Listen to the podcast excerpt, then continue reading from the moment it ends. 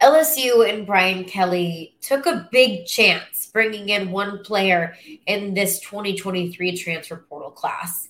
But this player needs LSU a whole lot more than LSU needs him. You are Locked On LSU, your daily podcast on the LSU Tigers. Part of the Locked On Podcast Network. Your team every day.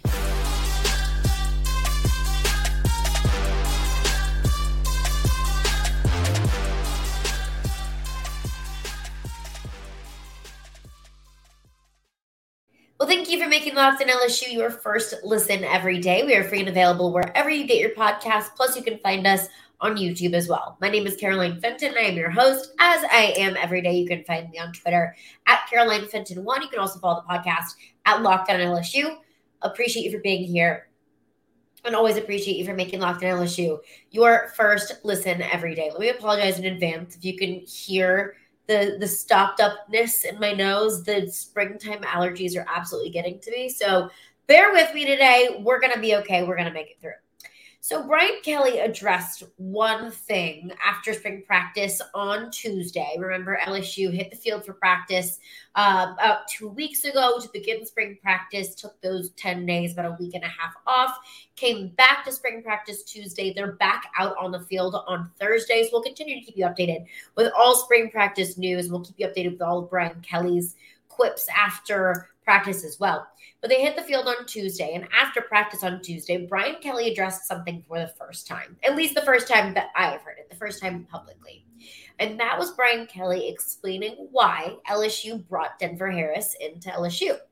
Now, you may be looking at Denver Harris and the type of player that he is, also considering that he if he plays a position of need for LSU, plays corner. LSU had a completely decimated cornerback room. So, one, the need, and two, just look at the kind of player that Denver Harris is. He was a consensus five star recruit coming out of high school in Houston, North Shore High School in Houston. And that's not really very common to see every single recruiting site out there, whether you use 24 7 sports or rivals or on three or whatever it might be. I, I you know, whatever you like to use. He's a consensus five star recruit who's the fourth best cornerback in the 2022 class, the sixth best prospect coming out of the state of Texas. And I, I say that about Texas and Florida, Georgia, California, that when you are a top 10, 15, 20, 25 player out of that state, that's impressive considering how one massive those states are and two, just how talent rich those states are. So when you're the sixth best prospect coming out of the state of Texas that year, that means something to me. Fourth best corner, sixth best prospect out of the state of Texas, 23rd best prospect in the country coming out of that 2022 class. And then you just look at some of the evaluations of Denver Harris. And this was just in high school. This was done by Gabe Brooks, who evaluates players um, in high school for 24 7 sports. He said he's one of the nation's top cornerbacks in his class, should be a high floor prospect with developmental upside given frame and instinct. So they're looking at it like this guy is one of the best in the country, but he also has a massive ceiling that has yet to be reached projects the potential impact player in a power conference with long term NFL draft early round potential. So that's being written about Denver Harris as a high school kid. You can watch him at 17, 18 years old and say, that is first round NFL talent. That's when guys are just different. You see guys coming out of college and you're like, yeah, like they're going to get drafted for sure. And then those kids that are different, like Trevor Lawrence coming out of high school. Like you look at those guys and you're like, that kid is going to be special. That kid is going to be playing on Sundays someday. And that was Denver Harris. So you may look at it and say, okay, well, what's the big deal? You know, Denver Harris fills a position of need, and Denver Harris is one of the top players in the country. But let's go back to this past season. Denver Harris tra- transfers in to LSU from Texas A&M, and he transferred away from Texas A&M because of the baggage that he created in College Station. Of course, he joins that you know completely stacked 2022 recruiting class at Texas A&M had five star after five star after five star that are in Texas A&M, one of the top recruiting classes in the country that season. And um, Denver Harris comes in and joins that that group. But early on, Denver Harris gets suspended for quote unquote breaking team rules. He gets suspended one game I think he was speeding and was Instagram living it like stupid, but you know, he missed a game, broke team rules. It was like a slap on the wrist of, hey, get your ish together. Like you're at the next level now. So it was suspended one game, comes back, gets suspended again for smoking weed in the locker room in South Carolina. Now, he was suspended indefinitely, suspended for the rest of the season. He only played in five games his true freshman season because he was suspended for seven of those. So that's the deal with Denver Harris. So when maybe you may have thought, why in the world would LSU bring a guy like this in? And Brian Kelly was asked that question and addressed that question for the first time after practice on Tuesday. Uh, with a guy like Denver Harrison, just given some of his history, what made you uh, feel confident that he could fit into what you're building here? Yeah, I mean, obviously, we did a lot of research. You know, this was not a decision that we just said, you know, here's a great player. You know, he had to fit. We felt like, you know, we did our due diligence in terms of his background, and um, you know, there's an affiliation with LSU here with the with the family. Um, he had a lot of people speak on his behalf. Um, um, he had a number of interviews with with Coach House and myself, and we felt with the the culture in which we have put together here um, that uh, he would um, make it here because uh, the culture is really strong. And it's proven to be that um, he's done well early on, um, and, and he has no choice. Um, he has to make it. So I, I want to dig into everything that Brian Kelly said because I feel like you could write a thesis on that quote. But I want to talk about, I want to get into the final part of what Brian Kelly said. He has no choice. He has no choice but to succeed. And I thought on that for a while. I thought, what kind of a strange thing to say that he has no choice. You, I mean, what do you mean? Like, unfortunately, this happens in sports. It happens in college football. It happens at the NFL level where players are really freaking good. But sometimes they just, you know, they they love other things more than they love football. Sometimes, you know, we can name it uh, countless examples Henry Ruggs, for example, unfortunately, you know, made a really bad, dumb decision, and now his career is over. Um, I cover the Titans. I've said that several times in your Nashville. I do Nashville Sports Talk Radio. The Titans' first round draft pick, Isaiah Wilson, an offensive lineman for the University of Georgia. He came into the league and couldn't stay away from partying and drinking and driving and breaking the rules, breaking COVID rules in 2020. And so now he no longer has a career. Unfortunately, those things happen. So I, I asked myself, what do you mean he doesn't have a choice? I, I, I thought about that because he does have a choice. One side of it is successful, but he does have a choice. And then it clicked with me. Brian Kelly's not talking to us when he says Denver Harris doesn't have a choice. He's not talking to me. He's not talking to you. He's not talking to any reporter or journalist sitting in that room, in the Lawton room where they conducted that interview. They're not talking to us. He's not talking to us he's talking to Denver Harris. These are conversations that he has had with Denver Harris. I said LSU, or excuse me, Denver Harris needs LSU more than LSU needs Denver Harris because LSU can find another cornerback. LSU can continue to recruit five star talent. That's no disrespect to Denver Harris. It's just the reality. You can find other players to replace your players. Sometimes they don't always do it to the same level, but you can find replacements for your players. But Denver Harris needs LSU more than it needs Denver Harris because this is Denver Harris's last opportunity at a legitimate Power Five program. You're not gonna, you know, mess up at LSU, and I mean mess up meaning, you know, continuing behavioral issues, smoking weed in the locker room, you know, staying out past curfew, driving fast and Instagram living it. You don't do that again at LSU and then get another opportunity. Denver Harris's talent gave him the second opportunity at LSU. His talent won't get him a third one. So I think that when Brian Kelly says that he has no choice, there is no other option. He has no option but to succeed at LSU. He's telling Denver Harris that because he knows that Denver Harris is going to hear that. And those are conversations that they've had behind closed doors. He doesn't have another choice but to succeed at LSU because the other choice is not being as successful or not having any more opportunities. I don't know. Maybe there's a school out there. Maybe there's an Ohio State or an Oregon that even if Denver Harris, you know, gets released from the team at LSU, and I'm not saying that he's going to. I'm not saying that there there are going to be these issues that continue. And I want to get into that coming up next. But I am saying I don't know if there's a coach out there that would be willing to take a flyer on a on a player that may or may not have issues at two different Power Five stops. But it's probably uh, it's probably a little bit difficult to do that. So Brian Kelly's not talking to us. He's telling Denver Harris via the media, you got no other option, bud. You got to succeed here. And we're going to give you everything you can to succeed here. But I have faith in Denver Harris. I have faith in this marriage between Denver Harris and LSU. I believe in the second chance. And I'll explain why coming up next.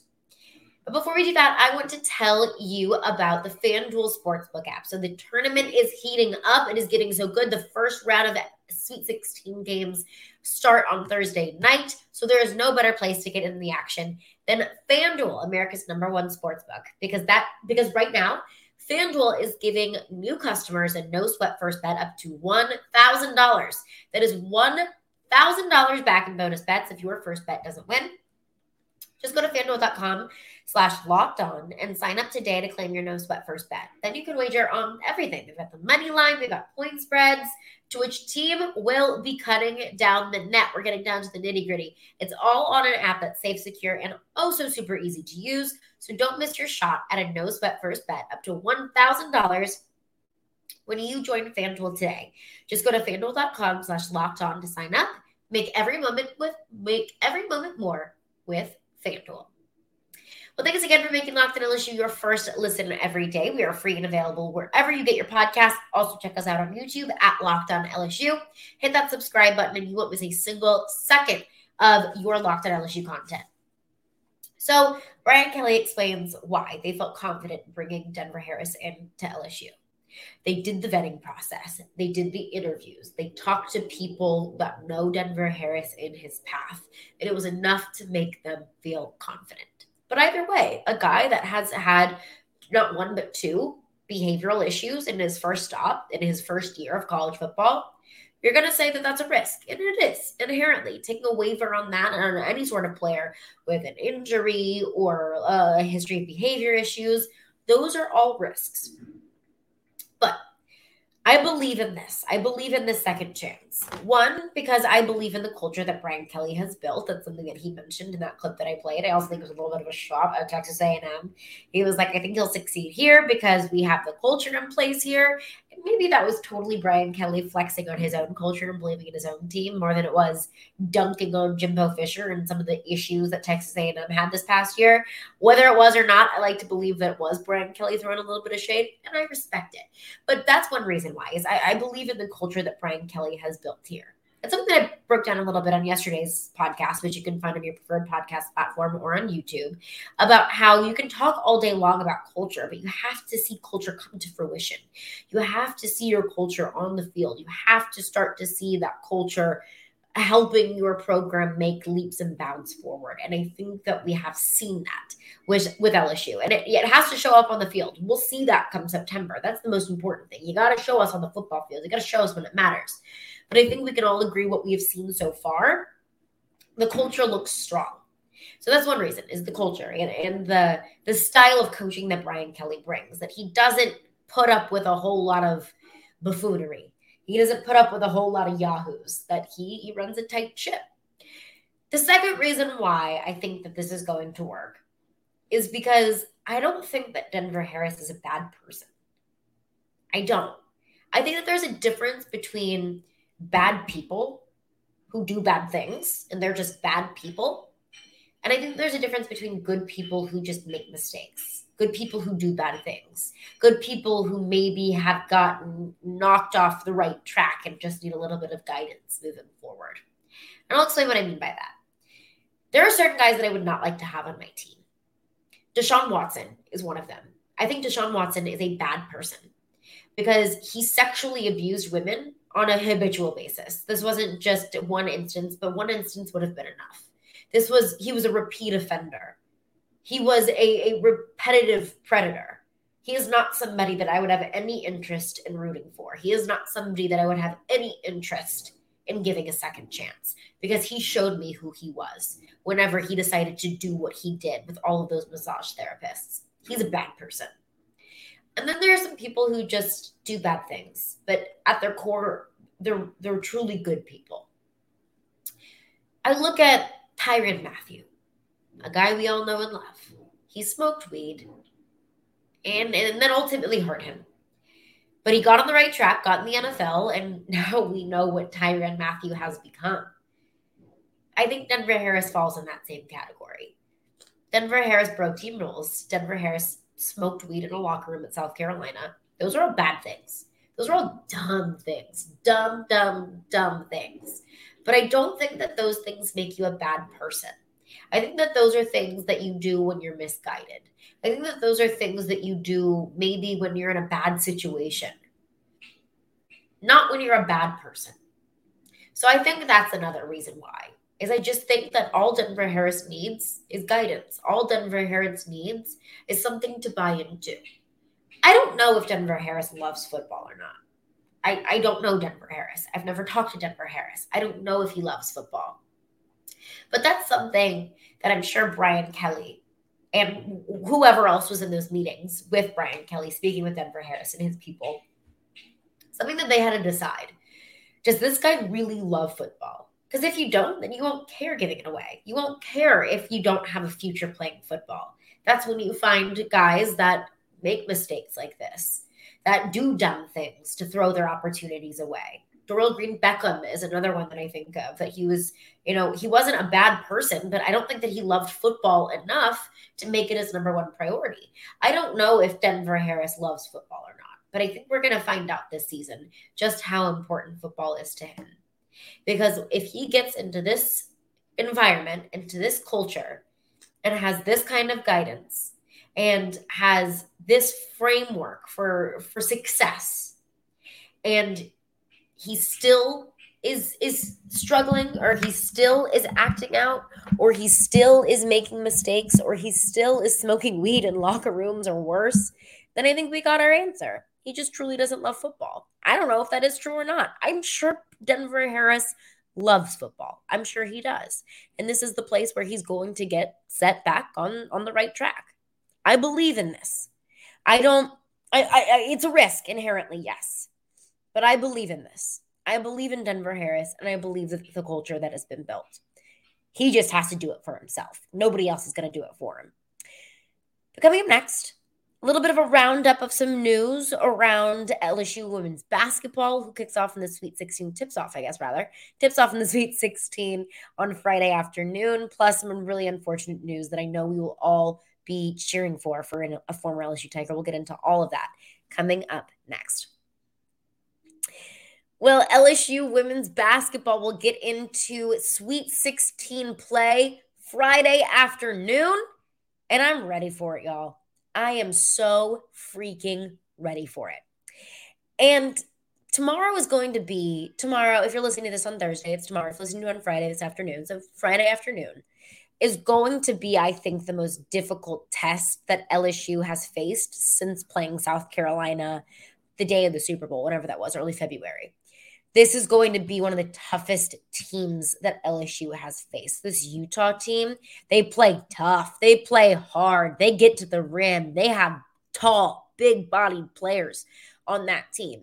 This is not going to be an easy game for LSU, and nor is any game going to be easy in the Sweet 16. You got a 2 3 matchup. Utah comes in as a two seed. Utah won the regular season Pac 12 championship, and they had an early exit in the conference tournament. Um, I, we all know very much uh, all about that, about being a good team that just get, gets bounced a little bit too early in the conference tournament. Um, but Utah did win the Pac 12 regular season championship. But a couple of things to watch against Utah. First and foremost, Alyssa Pili. She is one of their top players, top scorers at Utah. She was the Pac 12 freshman of the year. She started her career, her college basketball career at USC. She transferred to Utah um, a couple years ago, and she has been Utah's leading scorer this season. So she's going to be one person to watch in this Utah LSU matchup, and it's going to be a tough one for LSU. But this this team is one of the best teams in the country. This team is one of the best coach teams in the country. I mean LSU, but honestly, I could also apply that to Utah as well. Because Utah has one of the best coaches in the country, and Lynne Roberts. She is one of the candidates for one of the women's basketball coaches of the year. So this this is it's not going to be easy. This is a tough team, and that's one thing that I'm going to be watching for is can you out physical a team that's incredibly physical? Can you out physical a team that is has had a ton of success offensively, but isn't as strong as LSU is defensively? Can LSU bully them up and create enough stops and create enough offense in order to beat Utah. I mean, I, whoever wins this game, I think, is going far. I, I, really, truly do. Um, so we'll be watching for that. Friday, four o'clock Central Time, is the tip for LSU women's basketball, who's tipping off the Sweet 16. Um, a little bit more somber news. Foster Moreau, uh, former LSU tight end, um, he entered the NFL draft in 2018. Um, he just announced on Twitter that he was diagnosed with Hodgkin's lymphoma, uh, a form of cancer. And he was doing a, a, kind of a routine checkup with the New Orleans Saints, and they found the Hodgkin's lymphoma. So he's stepping away from football, getting healthy, taking care of himself, um, and doing what he needs to do in order to be 100% healthy and live a very happy and healthy life. Um, I wish absolutely nothing but the best for Foster Moreau. This is gut wrenching and heartbreaking news.